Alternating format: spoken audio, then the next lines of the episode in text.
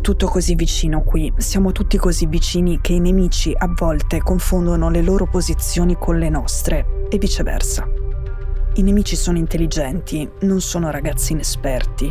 Usano abilmente il bilinguismo dicendo ciao siamo amici, tentano imboscate e di mescolarsi con noi ucraini.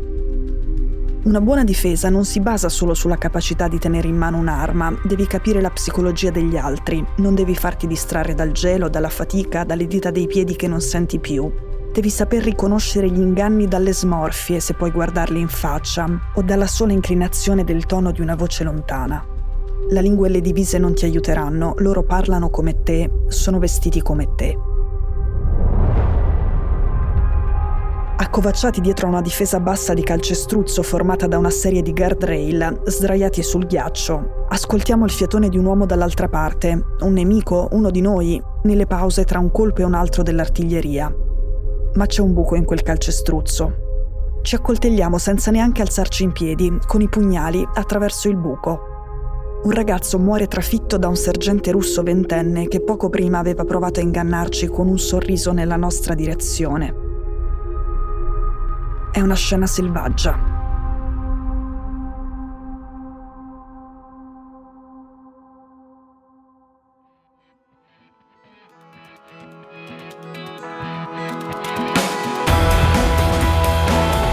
Sono Cecilia Sala e questo è Stories.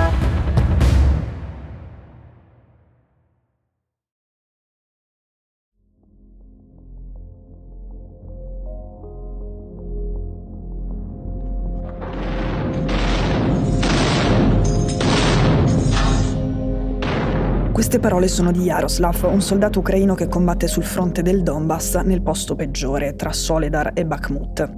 Il soldato morto mentre combatteva sdraiato, mentre lo tenevano e lo pugnalavano in continuazione da quel buco nel guardrail, è un suo compagno di squadra. Bakhmut e Soledar sono da mesi un corpo a corpo, una carneficina di cui abbiamo già parlato. Non tutti i modi per condurre una guerra fanno lo stesso numero di vittime, questo è il modo per farne di più. Quando Jaroslav dice i nemici non sono ragazzi inesperti, sta dicendo che non sono tutti soldati della mobilitazione che Putin ha fatto a settembre, quelli che fino a pochi mesi fa facevano un altro mestiere, che sono stati presi negli hotel dove erano in vacanza e anche nelle aule delle università, non a San Pietroburgo o a Mosca, ma nelle province dove abitano le minoranze, sì, è successo. Oppure sono quelli che sono stati presi nelle carceri da Prigozhin, il cuoco di Putin a capo della Wagner. Ovviamente i mobilitati russi poco addestrati ci sono, ma vengono mandati a suicidarsi senza copertura in mezzo alle strade deserte per distrarre almeno in parte i soldati ucraini dalle operazioni delle forze speciali della Wagner e dalle squadre esperte dell'esercito di Mosca.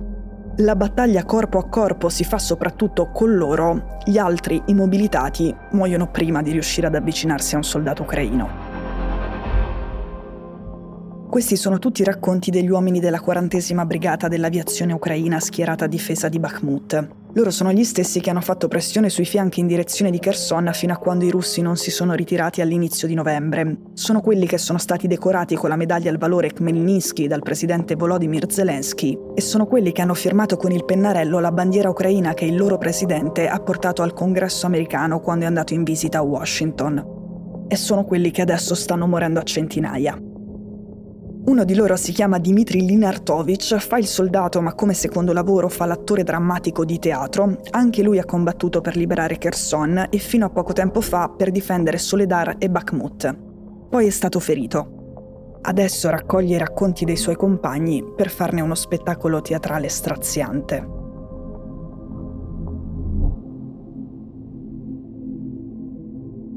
Oggi i russi sono andati molto vicini dal prendere Soledar, e presto lo faranno. E questa è una cosa importantissima per Mosca, importantissima dal punto di vista simbolico.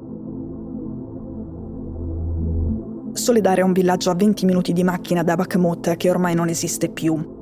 Soledar è diventata famosa per due foto satellitari messe a confronto, una di agosto con ogni cosa al suo posto e una di adesso, in cui la superficie del paesino corrisponde a una concentrazione scura di crateri nel terreno.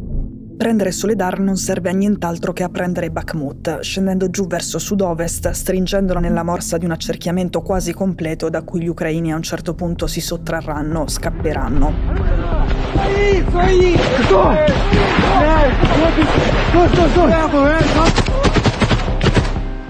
La battaglia di Bakhmut è spaventosa, assomiglia a un suicidio di massa perché il corpo a corpo è un metodo di combattimento primitivo che implica una carneficina di tutti, dei russi che l'hanno imposto come di chi si difende. Putin pensa di poter prendere tutto il Donbass e forse tutto il Donbass lo può prendere. Prepara un'altra mobilitazione e non ha intenzione di smettere adesso.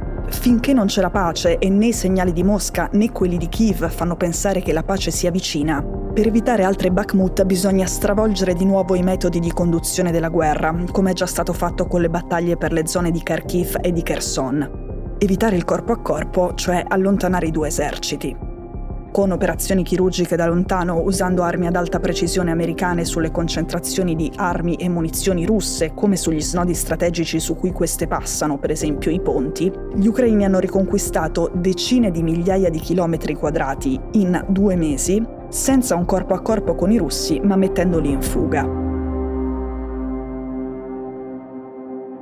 I russi stanno per conquistare Bakhmut. Non in due mesi ma in quattro, che non ha una superficie di decine di migliaia di chilometri, ma di 41 chilometri, con un corpo a corpo che, secondo le stime, ha fatto 10.000 vittime.